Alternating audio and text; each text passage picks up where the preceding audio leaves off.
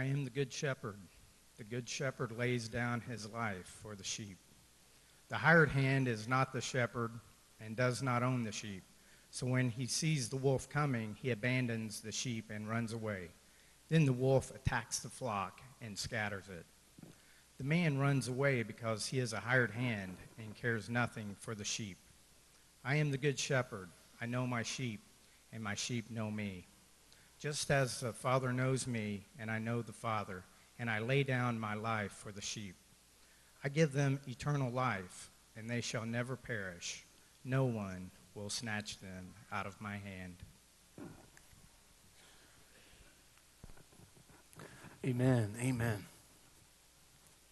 Well, it's so good to be with you this morning. Um, and just as you heard in that song and in that passage, uh, that's what we're going to be focusing on today. That song, Call It Grace, that really reveals a lot of what we've been talking about for the last several weeks leading up to Easter. We've been going through a series called grace revealed. And what we've been talking about is how Jesus, the person of Jesus Christ, when he was on this earth, when he walked around, when he interacted with people, he revealed to us what grace is like, what God is like. See, Jesus, being fully God and fully man, he would not act in a way that the Father would not that the Holy Spirit would not. And so, as we learn about Jesus, we're learning about what grace is, what it looks like. And so, as, we, as we've done this, we've been getting a better and better picture of grace and of God. And today, we're going to focus in on one of the statements that maybe reveals grace to us better than probably most others. And that is the picture of Jesus as the good shepherd. Jesus as the good shepherd. And, and what's, what's great about this is throughout this series, we've been focusing on what did Jesus say to Zacchaeus and what does that show us? And, or what did Jesus say uh, to the woman caught in adultery? What does that show us? But today, we're talking about Jesus being the good shepherd. And there's no bridge we have to cross and say, well, he said that to her. How does that apply to me? Jesus is the good shepherd, and we're the sheep. See, this is how Jesus wants to interact with you and I. This isn't for someone else. This is for you today. This is for me today. Jesus said, I am the good shepherd. But he didn't just start that phrase, that didn't just first come with, with Jesus in the New Testament. This theme of God being our shepherd and of us being sheep goes throughout the entire Bible. And we're going to look at that today. Some of you may know Psalm 23, right? That, that's in the Old Testament. David wrote that years and years before Jesus would have been born. And it says what? The Lord is my shepherd. I shall not want. There, there's this picture throughout Scripture that God wants to be our shepherd. And that teaches us something about who He is. But it also should teach us something about who we are. He's the good shepherd, and He calls us His sheep. And, and, so, as we dive in today, before we get to really all that it means that Jesus is the good shepherd, I want us to take a minute and talk about what does it mean that we are like the sheep? We are his sheep. What, what does that mean? Because today, shepherds aren't nearly as common as they were back, in, back then. But I want to focus in on three different things that, that this reveals to, to us about ourselves, okay? If Jesus is the good shepherd and we are the sheep, there's a few things that we have in common with sheep. And the first thing is this we need to be led. We need to be led. Here's something you, you may or may not know about sheep. You do know it if, if you've been with them much, but they don't have a strong sense of direction and they need to be led. They may know what they need. They know they're hungry, they know they're thirsty, but they don't know where to find it. They need to be led, but here's something else you may or may not know about sheep they will follow something, and they don't always follow what they should. As I was preparing for this message, I read a story. This is a true story uh, that happened in the Middle East where there's still um, shepherds are more common than they are here.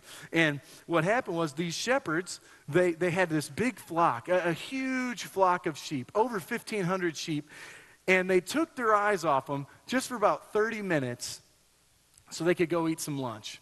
Nobody's watching the sheep. They come back, the whole flock is gone. They go, they look, there's a cliff. One sheep walked over the cliff, 1,500 followed. Only 400 died because at the bottom there was a huge pile of sheep and they're pretty fluffy. So the, the last 1,100 landed on like a big pillow. But 400 sheep died because they will tend to follow someone even if it's not the right person to follow. See, sheep need to be led, sheep need a shepherd. And as I thought about that, well, I don't think there are many of us in here. Some of the teens I work with, I wonder, but I don't think there's many of us here who would follow someone over a cliff. Sorry, teens, I shouldn't have said that. I don't think there are. But we do sometimes follow the wrong people. We can put our trust in people that we shouldn't. We can follow them. And you know, as I thought about it, I thought, you know, for, for teens and, and youth, sometimes it, it, it almost amuses me um, and, and, not so much the teens here, but especially where I was before, there were some that were really into like following certain people on Snapchat and Instagram, these famous people, and like they really wanted to be like them. Some of them would dress like them even. And, and you, you start to wonder, it's like, wow, it's kind of so funny that they're following this person. Why would they put their trust in him? And it can almost be dangerous if they follow him too much because that person isn't leading them towards Christ. But then I thought about us as adults too, and you know, we can put our trust in some people too that we shouldn't. I've seen some people, some adults, so tie themselves to a politician, either party, it doesn't matter, that we begin to start taking their ideals on us more than we take Christ's ideals. And I say, wait a second, I'm not supposed to follow a politician or, or a party. That stuff is secondary to Christ. But we can follow people to the wrong place if we don't stay centered on Christ. Now, I'm not saying politicians are bad. I mean, you can make your own judgment. But there are things, we, times we need to be careful because we need to be led, but we will often follow people who take us away from Christ. And see, there's a, there's a passage in Scripture. This is in Jeremiah. So this is explaining the situation. I want you to see all this stuff is explaining the situation that Jesus walked into. Jeremiah chapter 50, verse 6, here's what it says My people have been lost sheep. Their shepherds have led them astray and turned them loose in the mountains. They have lost their way and can't remember how to get back to the sheepfold. And as I thought about that, I thought about our situation right here in, in America, a nation that was undoubtedly very Christian, founded in that. But several have been led away from where we came from. And you know, for many people, they'd say they've never been, they never were raised in the church. They don't know Christ. They, they, they never knew, and how would they ever know the way back to the sheepfold? Part of that's our responsibility as Christians. We're supposed to share the good news. But this is the reality that Jesus walked into. My people have been lost sheep. They've been led astray. They've had people leading them the wrong way. Now, there's some people in here that would, I, I know this because part of me does too. There's some people in here that when I say we need to be led, you almost take offense at it. It's like, I do not need to be led. I know where I'm going. I've had a plan. I've followed that plan. I'm independent. I, I, I'm, I, I know where I'm going. And you might even say, God made me that way. I know where I'm going. But guess what? I just have one question for you. Even if you could navigate this life so well, tell me, what's your next turn after death? Can anybody here navigate your life into eternity? If it's not over at the moment you die, even if you feel like you've got this life so under control, you have no idea. I have no idea the next step to take if I'm not being led by a shepherd. And that's why Jesus said, I am the way. See, we don't have to figure out the next turn. Jesus says, I am the way. I am the truth. Come to me. You can follow me. I am the good shepherd. We need to be led. But second, and this is a way we're just like sheep, we need to be protected. We need to be protected. Sheep, I got to tell you, so supposedly they're saying the way sheep are now and in Jesus' time, that's not the way they were before. They used to be strong and all this, and they've just kind of been domesticated down to being weak. But regardless now, sheep are prey, right? Sheep are prey. Sheep are not predators. If a sheep gets attacked, it's got two options, right? Can do that it can kick or it can run. That's it. And, and, the problem with sheep is they're not faster than the predators.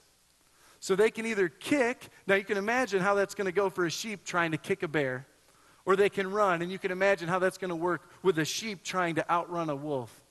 They can't. So here's what happens when sheep get attacked they flock up and they run around, and essentially the goal is this try not to be the one that gets eaten. That's, that's sheep self defense 101. Try not to be the one that gets eaten. Run around. Try to get to the middle of the circle because if you get separated at all, you're going to be the one that gets taken. They can't defend themselves. And they do have an enemy. And, and, and, we're reminded in 1 Peter 5 8 that we're similar to this. We have an enemy as well. 1 Peter 5 8 says this Stay alert. Watch out for your great enemy, the devil. He prowls around like a roaring lion looking for someone to devour. But once again, this isn't physical. We're talking about a spiritual battle that we're in, and we need to be protected. I don't even know if you noticed, but as he read the passage, it also talked about how this wolf tries to attack and scatter the flock. He tries to scatter the flock because as we're separated, one, we, we no longer hear the voice of the shepherd, but two, we're weaker alone. If our only defense is hopefully running around together, then separated, we're completely helpless. And so we have an enemy. We need to be protected but how does this enemy work? Okay, because it's different. I know some of you are very physically strong, and, and, and, once again, hearing this idea of we need to be protected, sometimes that, that hurts because uh, we feel very independent, we feel very strong. But the enemy works in so many ways. Let me just give you a few examples of how he tries to scatter the flock. It's not physical at all. It happens like this you grow up in a church and you've you, you've kind of got this faith in Christ, and maybe you grow up and you're very innocent, and then you find out something about someone in the church. Someone in the church really lets you down. Maybe a pastor did something that he, should, he or she should have never done and, and treated you in a way that you just say, I, I can't go back to church anymore. You know how many people I know who have been hurt by church that say they won't go back anymore? It's part of the way the enemy tries to scatter the flock. Uh, do you know how many people I know who have said, I lost faith in Christ because of what a person who claims to follow him did to me? It's the enemy tries to scatter the flock. And, and, we have, I want to tell you, we have an enemy, but it's not a physical enemy, it's an enemy of our souls. See, Jesus said, I've come, I lay my, my life down for the sheep, and I've come to give them eternal life. What's the enemy trying to do? He's trying to stop that from happening. You could be the strongest man in this room. You could, you could, you could be able to lift a thousand pounds. But I want you to think about this. You cannot add one minute to your life. All your strength, all, all everything that you've worked for, you can't guarantee your health. You can't stop yourself from getting sick. I, I mean, you can do all these things, and, and we might say, I don't need to be protected. But in reality, we have control of a lot less than we actually realize sometimes. You could be the most independent and strong woman to ever walk the planet. But on your own, you can't save your soul. See, it doesn't matter. We need someone to protect us. There's so many things beyond our control. We're just like sheep in that way. We need someone to protect our hearts from getting bitter. We need someone to protect our souls, to keep us on the path. We need a good shepherd.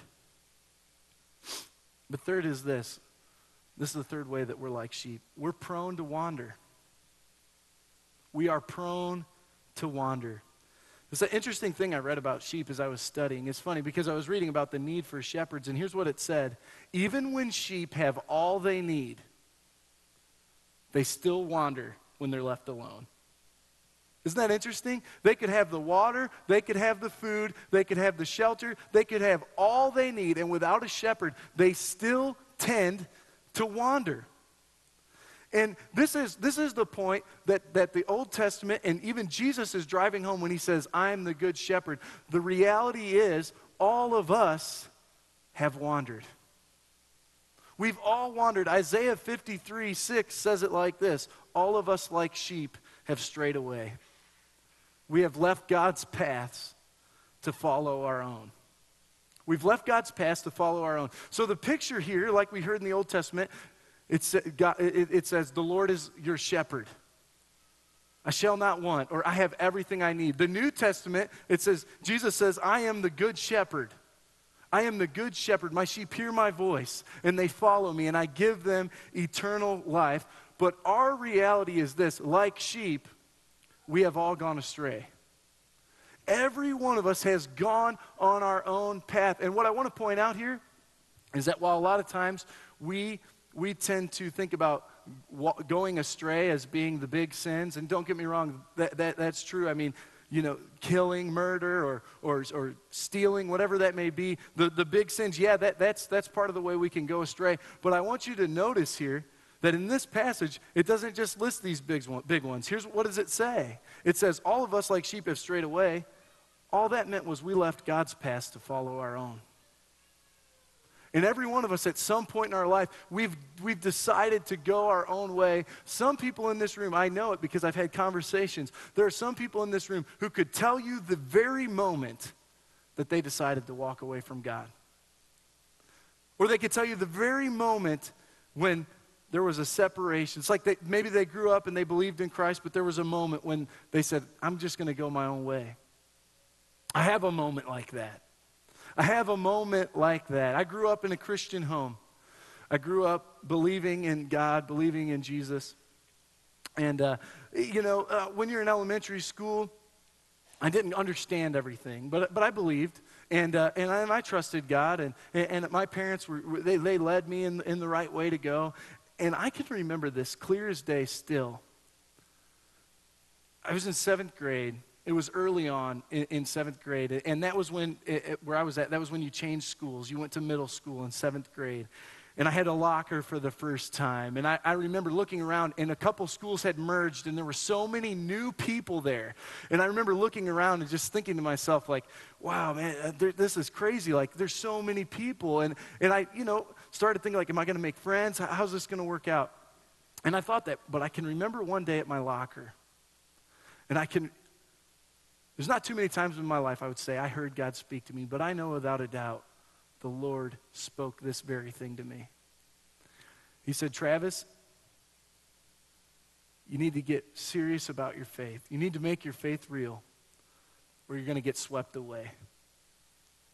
There was so much happening around me, so many different ways I could go. I'd been on God's path to that point in my life, but that was really kind of the only path. This was the first time when I was starting to get a little more freedom and start to have options. And he said, Travis, you need to make your faith real or you're going to get swept away. And I remember thinking to myself, I need to do that. I didn't do that, though. I didn't do that. And it wasn't long. You know, that year started a downward spiral in my life. I became a liar. I wasn't a liar before that. I became a liar. I started lying about things. I began, uh, in the next couple years, I began doing drugs. That very year was the first time I ever saw pornography. It was the first time I ever chewed tobacco. Seventh grade. I had no idea these, these temptations were going to come my way, and they did. And I, did, I didn't get rooted. And, and next thing I know, I was devoured. I needed someone to protect me. I heard the shepherd's call. I went my own way, and I went on a downward spiral with my friends, with my other church friends too.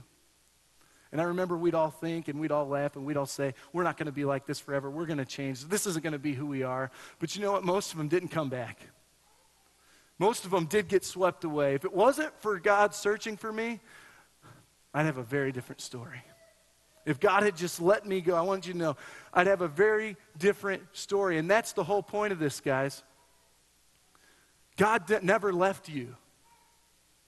You didn't, he, he wouldn't just leave you. If there was a turning point in your life, I know what it was in mine. I left him. We all, like sheep, have strayed away. The grass looks a little greener on the other side, but what, here's what happens it's just like when you get lost when you're out hiking. Has that ever happened to anybody? Or you get lost when you're out hunting? It's not till you decide to turn around that you realize how lost you actually are. Right? I, I mean, there was one day I, I, went out hunting and I went to this stand and, and it was pitch black out and I said, I know a shortcut. I think I can go back this other way and if it doesn't lead me the direction I'll, I want to go, I'll just turn around. So I walked and walked and walked. And I got to where I thought I needed to turn, and I said, This isn't it. I'm going to head back. What I didn't know was there was another fork in the trail, and I couldn't see it when I was coming this way, but when I went back, I took the wrong direction. And by the time I wanted to get back where I started, there was no hope. I was lost. I walked miles out there. It, it was close to two hours just walking in the woods, having no idea where I was. And that's the same thing that happened to me spiritually between seventh grade and 12th grade. And some of you today could probably relate with that in your own life. There was a time when you were close with God. There was a time you walked with Him, but you, you reached a point where you went your own way and you tried to find your way back on your own. And let me tell you, you're not going to find it. You get lost because here's what Romans 6 16 says. Don't you realize that you become the slave of whatever you choose to obey? You can be a slave to sin, which leads to death, or you can choose to obey God, which leads to righteous living. See, I didn't understand some of this at that age. I thought I could just do something, come back to God, do something, come back to God. But I got caught in a whirlwind. I got caught in something I never wanted to, and it was hard to come back. In a lot of ways, this passage reminds me of the giant drop at Six Flags. Anybody ever rode the giant drop at Six Flags? Anyone? Anyone dumb enough to do that? Get on the one that takes you all the way to the top and then it drops you? Okay. Well, this passage reminds me that because that's what happens with sin. I got on the ride myself. You know, I remember being with my friends at Six Flags, and they were all saying, let's ride the giant drop. You may have a different name for it. Maybe you call it Tower of Terror. Um, and you, they said, you just get on this thing, you go up, and it drops you. I'm like, that's fine. And so we, we all go, and we're all excited, and we go, and I strap myself in, and I'm like, this is going to be so much fun. We waited in line an hour to get on this ride. And I remember specifically the first time I rode that, about halfway up, I said, yeah, I don't want to do this. Right? Anybody? I don't want to do this. But the problem was, I didn't control the ride. And we're just going up and up. And I look over at my friend's face, Charlie, and he is pale as a ghost. He didn't want to be up there anymore either. But the problem was, sin was taking me up. It looked fun. And sin was about to bring me down. And it wasn't going to be fun. And we got to the top, and you're just sitting up there for a while. And I'm just thinking, is there any way I can avoid this drop? And then it does, have you ever been on it? does like a kind of a fake drop. It almost like settles into place, like, like okay, okay. And then just boom, the floor drops out. You just go flying down. You're terrified. You're screaming. We get to the bottom. I'm serious. I believe one of my friends peed his pants. I did not call to confirm. We get to the bottom. We were so, I mean, we're just like, why did we go on that? But, but guys, that, that's, what's, that's what's happened. See, this is part of the reason we need a, a good shepherd. Because when we get off on our own, when we wander our own path, and we've all done it, everyone has done it, we've gone our own way over God's, we get out there, and what seemed fun at first can lose that appeal, but we're stuck with it. See, I strapped myself in, but no matter what I did, I couldn't pull that thing off. It was locked in. I didn't want to go on the ride anymore, but I was on it. And it had me locked in. And some of you know what that's like. We can be honest today. Some of you have maybe been struggling with a sin for a long time and you want to be rid of it. But you're locked in. You feel that. You don't want to go on the ride anymore. Some of you, some of us, I, I know this, we've experienced the damage, we've experienced the drop that this sin has caused, maybe in our marriage, maybe in our family. Spiritually, absolutely. We've experienced what that sin has caused, and we want to get off, but we don't know the way. We need a good shepherd. We need a good shepherd. So here's what happened. When we left, when we went on our own, we became willing slaves to our sin. Trying to reap anything we could, trying to get the, the pleasures that come with it, and not realizing, see, hear this, not realizing that that way it's not just a ride, it leads to death. And this is where Jesus came in. This is, this is the moment Jesus came. This, is, this was humanity's fate. This was humanity's destiny. We've all strayed away. It's not God's fault. We can't blame someone else. Some bad things have happened to us. God won't hold you accountable for those. But what he will do is say, How have you lived? What have you done? And, and to be honest, if we were to stand before God, we'd all have to say, We have strayed away. We have gone our own way. And so Jesus shows up on the scene as the good shepherd with a scattered flock. Some who don't know him, some who've lost hope, some who, who are entrapped in their sin. And in his very first message recorded in the scripture, the Sermon on the Mount, he begins to speak in such a way that was very different than anyone else was speaking. We already talked about how his word had authority, but when Jesus came, he came on a rescue mission, and in his very first sermon, he talked about the way to blessing. So many people didn't know the way to blessing. He talked about the way to blessing. He talked about how to pray, he talked about how to connect with God. But you know what's interesting in this first message ever? Jesus talked about hell or judgment or being eternally lost eight times. His first message. And now, I, I know there's not many churches today, uh, uh, many pastors that are as clear on hell as Jesus was, but I believe he was clear because he knew the condition of the sheep. He knew where we were headed. He knew we were lost. And so in this in this first sermon, he's offering hope and he's trying to get it let it help us to see that our our decisions we've made, they've led us beyond just bad situations here. We're separated from God, and we've, we've, we're missing out on that eternal life that He has for us, that blessing. And, and so all have gone astray. Each has gone their own way. And Jesus comes and He he, he says, Listen, you're on the wrong path. This is the way to blessing. It's not the way you were headed. This is the way to life. This is, blessed are those who mourn. Blessed are the peacemakers. Blessed are those who hunger and thirst after righteousness. But we've, we've all gone astray. We've all gone on our own path. And he even speaks about that. In Matthew 7 13 and 14, he says this Enter through the narrow gate. For wide is the gate, and broad is the road that leads to destruction. And many enter through it. But small is the gate, and narrow the road that leads to life, and only a few find it. And I wonder, I, sometimes I really wonder, I say, Jesus, in the first recorded sermon, why would you talk about that? Well, let's go back. Let's think about sheep. Remember, sheep need to be led, and often they're being led by the wrong people. We can be led in the wrong direction. And what he's coming and he's saying, he's saying, everybody's on this main road, going the same direction. Not realizing, like that story we heard earlier, that road leads off a cliff. If it doesn't kill you, it'll hurt you. That road of sin, it's leading away from God. It's leading away from the blessing. It's leading to a place of destruction. And that's not my favorite thing to preach on. It's probably not your favorite thing to, to, to hear preached either, but it's a reality that Jesus talked about more than anyone. He talked about it because he came to save people from it. He came to save people from that. He, he came and he said, Listen, there's a broad way, a lot of people, but there's a narrow way. Come to me. I am the way. I am the truth. I am the life. Now, when some people hear this, they begin to get a misconception about God. When some people hear that there's a hell, that, that, that our decisions can lead us the wrong way, they get a misconception about God. But I want you to know this. This is from Ezekiel 18.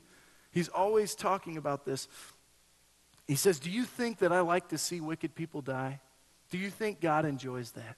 See, some people, when they hear about hell, they think God is sending people to punishment, and that's what he's excited about. Like God wants to judge people. No way. He says, Do you think that? Of course not. I want them to turn from their wicked ways and live. And he goes on and just uh, later on in that same book, he says, As surely as I live, I take no pleasure in the death of the wicked. He says, I take none. I'd rather them turn. He, why will you die? He calls out, Why will you die? Why would you go that route? And so he's trying to make us aware that there is a path, a wide path that many walk down that leads away from God. It leads into destruction. But God did more than just hoping we don't go down it. This is the gospel message. He did more than just hoping we don't go down it. Jesus came to save us from it. Jesus came to save us from it. He shows up, lost sheep everywhere. People who have rebelled against him, myself included people who have gone astray, people who have, who have done what they known was wrong and have continued to walk in it, people who killed him later on. These are the people Jesus came to. And when he shows up, I want you just to see real quickly with me how Jesus interacts with his sheep. His sheep who've gone astray, his sheep who've rebelled, his sheep who are on the wide road to destruction. Here's the first way he responds to us. To all who have gone astray, here's what Jesus says I have compassion for you. Jesus has compassion for you today. Matthew 9:36 when he saw the crowds talking about Jesus, he had compassion on them because they were harassed and helpless like what? Like sheep without a shepherd. See, Jesus doesn't delight in our lost condition. It breaks his heart. He has compassion on us. In Jeremiah 31 3, it says this it says, I have loved you. This is God. I have loved you with an everlasting love. Jesus does not want to see one sheep be lost. And we're going to hear about that more. But the reality is this, and, and there's two truths that I had to bring out this morning that I felt like God put on my heart. One is that hell is real. I felt like God just wanted me to bring that out this morning because Jesus talked about it so much. And as I prepared, He just put it on my heart. Hell is real. But here's the second lie. Here's the second thing I need to bring forward today. So many people think that because they've sinned, God doesn't love them anymore because they're lost, because, because they, they've left God, that He doesn't want them anymore. That's craziness. He says, I've loved you with an everlasting love. Listen to this passage from Isaiah 49, verses 15 and 16. It says this Can a woman forget her nursing child, that she should have no compassion on the son of her womb? Even these may forget, yet I will not forget you. Behold, I have engraved you on the palm of my hands. He takes a picture of love that probably most captures it for us a mother and child. A mother nursing her child. And he says, Now, can you imagine this mother forgetting about her child? Can, can, could she ever forget it? And you know, whenever stuff like this happens, whenever there's a neglect case uh, of a mother who, who doesn't love her child, it's so unnatural, it's so foreign to us, it makes the news like every time a mother would do this to her child, would kill her child, or have no compassion on her child, neglect them. Why? Because that's the picture of love. And he, he uses this example and he says, That's how I feel about you. Could a mother forget her child, who she's born, who she's nursed, who she cares about so much? Even if she could, I couldn't forget you. And he, he's using this and he's speaking to us as individuals. God, God hasn't forgotten about you. You know one thing about mothers? They always hope for the best. True mothers, true loving mothers. You know, there may be a son that goes astray. There may, be a, there may be a son who becomes a thief, that becomes a robber, that goes down a path in life that's led them so far from God. But you know what? You want to find somebody who has hope? Find a loving mother. If that son has a loving mother, you'll find someone who's praying for him, who's hoping for better, who loves him, who wants what's best for him life, who wishes he would change his ways, who, who would take him back with open arms if he would just change, if he would just just get rid of this lifestyle. That's the love of a mother. And God says, That's how I feel about you. I, I can't forget you. You're on the palms of my hands. Every time I look down, I see you. See, he, he, he knew his sheep were lost, but he hadn't forgotten them. He hadn't given up on them. He says, I'm the good shepherd. I, know my sheep, I, they're on my hands. God hasn't forgotten you today. Even if you've walked away from him for a long time, he hasn't forgotten about you. He loves you. He cares about you more than a mother her son, more than a mother her daughter could ever love. God loves you. He's engraved you on the palms of his hands. But more than that, he doesn't just love you and hope you'll return, he's searching for you. Jesus is searching for you. If you're in here today and, you've and maybe you haven't been walking with God, or maybe there's been some things you've let go, and you've even felt God just speaking to you through the worship, maybe a tug on your heart, maybe even in the Word today, you've, you've just felt that presence of God, that weight. You know, that's, that's part of Jesus searching for you. Jesus doesn't give up on his lost sheep. I want you to hear this passage from Luke chapter 15. Here's what it says it says, So Jesus told them this story. If a man has a hundred sheep and one of them gets lost, what will he do? he won't he leave the 99 others in the wilderness and go to search for the one that is lost until he finds it and um, and when he has found it he will joyfully carry it home on his shoulders when he arrives he'll call together his friends and neighbors saying rejoice with me i have found my lost sheep and he goes on he says in the same way there's more joy in heaven over one lost sinner who repents and returns to god than over 99 others who are righteous and haven't strayed away. He gives a picture here of a 100 sheep. There, there's a 100 sheep together, but all of a sudden one's lost. And the good shepherd goes looking for that sheep. You know, when you left God, he did not stop caring about you. He didn't forget that you used to be part of the number. He made you to be with him. So he leaves the 99 and he seeks after the one. And maybe you need to hear this statement today. Your sin might have caused you to leave the shepherd, but it didn't cause the shepherd to love you less. He's looking for you, he wants to bring you home. You might have left the shepherd, but he hasn't forgotten. He's still seeking after you, he's still looking for you. The fact that you're lost means this he's spending his energy pursuing you. The reason the church exists on the earth, we exist to give glory to God, to worship Him. But you know what? If God was done with us, I mean, as soon as we got saved, I believe He'd just take us home. But we're, the church is here for one reason because God is using His body to reach out to more people. Because He's on a search and rescue mission for those who don't know Him. That, that, that's the point. In fact, the scripture says, Don't think the Lord is slow in returning that's his patience. That's his kindness. You know, it, it's, it's just like when you're, when you're waiting for somebody to leave and, and someone's running late and you're like, well, let's not leave yet. They're, they're, they're coming. I know they're coming. We can't leave without them. I mean, that's how God feels about you. He, he's going to return, but he says, don't, don't, think, uh, don't think the Lord's being slow. It's out of his patient love. He's waiting for those who have walked away to return.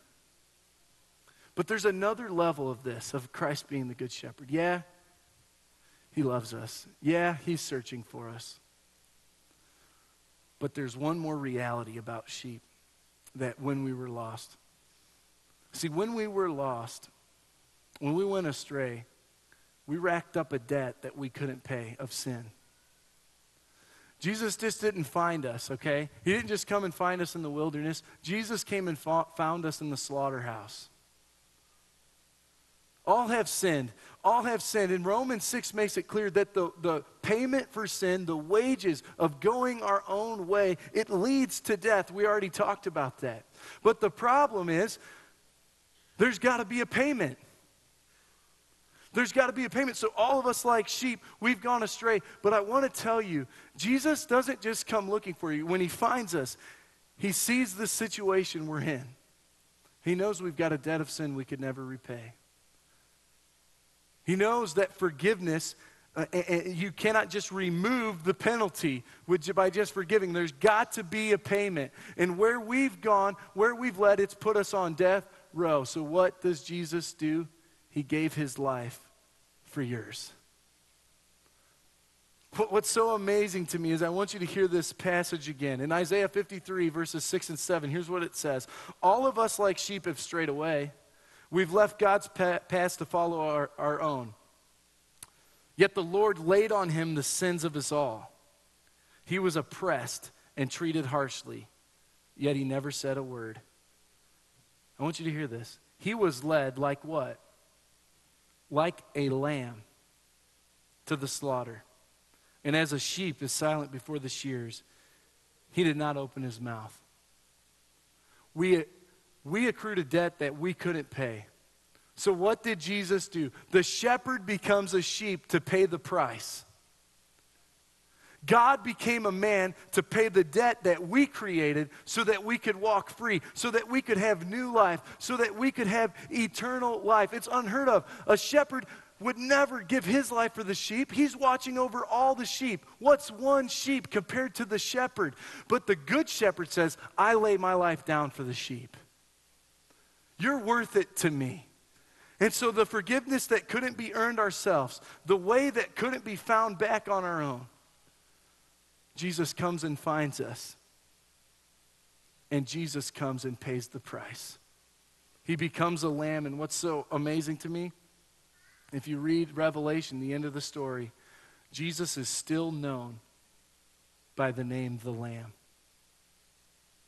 He became a lamb. He took our place and he went to the place of punishment for us. He didn't just come to say, hey, there's a wide road that leads to destruction. He came to say, I'll pay the price so you don't have to go there.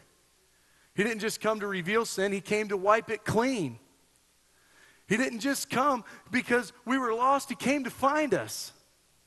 And that's the story of Jesus. That's the story of Easter. See, when Jesus went to the cross, He went there for you and me.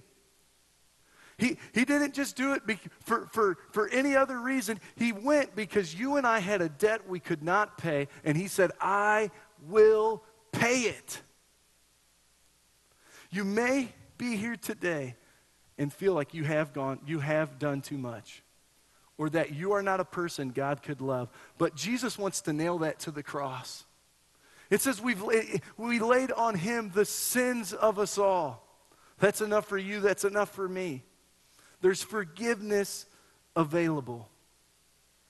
The question is this Will you and I listen to the Good Shepherd's voice today? The, the final passage uh, in that Good Shepherd passage that we're going to look at is this John 10, 27, and 28. And here's what it says My sheep listen to my voice. I know them, and they follow me. I give them eternal life, and they shall never perish. No one will snatch them out of my hand. And in this short little passage, he gives us some keys of what, what it means for us to accept Christ as our Savior. Here's the first thing to know Jesus is calling you.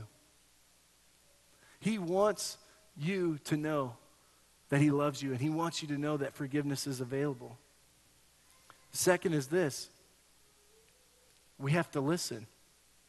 He says, My sheep listen to my voice, and they follow me. And, and, so, what does that mean? Well, if we talk, talk about that passage we shared earlier, where how we all, like sheep, have gone astray, what that means for us is this it's time to return to God's path. Wherever you were, whatever you've done can be left behind. The sin can be nailed to the cross. And just today, as you hear God's voice calling, as you hear the voice of the Good Shepherd, you can leave those things behind and follow Him. And the third thing is this when you follow Jesus, when you turn from your sin, when you say, I'm not going to live that way anymore, and you follow the Good Shepherd, you can know. You can know that you have eternal life.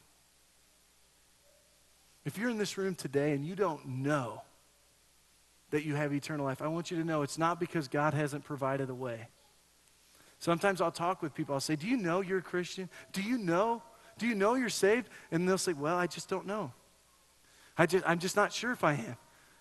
But did you know God's provided a way? He wants you to know that. He wants you to have that assurance. He doesn't want us to have to wait until Judgment Day and say, Man, I hope I make it in. Like God has provided a way that we can be saved and that we can know it. And so today, we're going to have that opportunity. I'm going to ask the band to come forward. And as they come, we're going to have a time of prayer.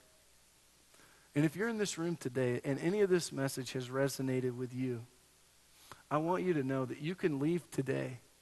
You really can. You can leave today knowing that you're saved, knowing that you're a Christian, knowing that you have eternal life. It's not something he dangles out in front of us and says, work harder, try and earn it. Maybe on Judgment Day I'll give you a pass if you're good enough. No, he says, your sin disqualified you. I paid the price. Believe in me. Listen to my voice. You'll never make it on your own. But if you believe in me, if you follow me, the gift is yours. It's a free gift. I give my sheep eternal life. They don't earn it, they don't go out and work hard for it. But it's simply, simply this I'm the good shepherd.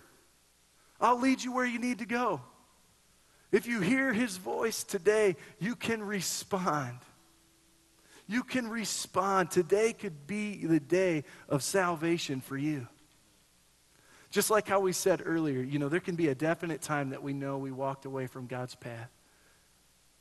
There can be a definite time that we're out in the wilderness and we hear the voice of the shepherd calling.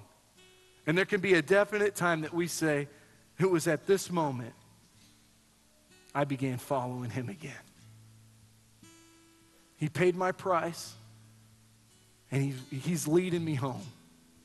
And you know what? Along the way, it doesn't mean you'll, you'll never make a mistake. It doesn't mean any of that. But what it means is your life intention, what you'll do from now on, is you're going to follow the shepherd. When he speaks, you're going to listen. If you mess up, you're going to confess it. And you can walk with him, and he will lead you home. And so, as we're getting ready to sing, we're going to have a time of prayer.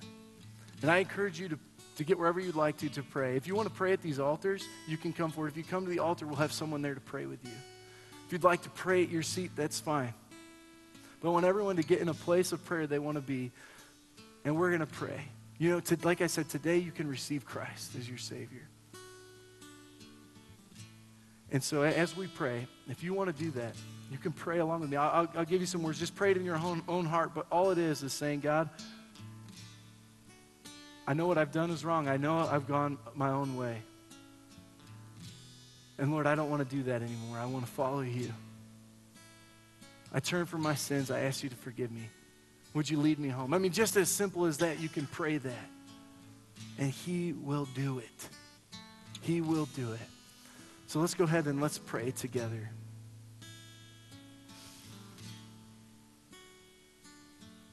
Heavenly Father, we come before you today. Lord, I thank you for each person in this room.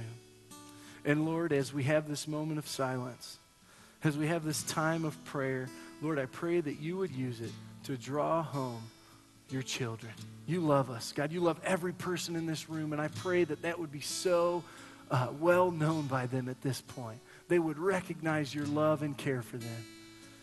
And Lord, as we pray, Lord, that you would just give us that assurance of knowing, God, that we can walk with you today. We don't have to wait.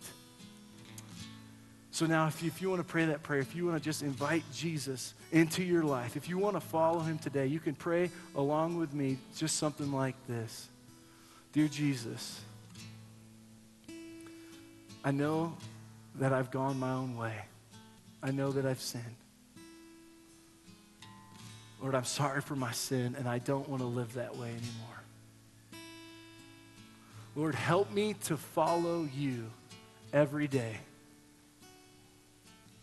Lord, I put my faith and trust in what Jesus did for me.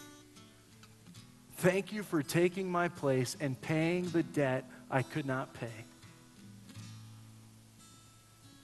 I give you my life today, and I thank you.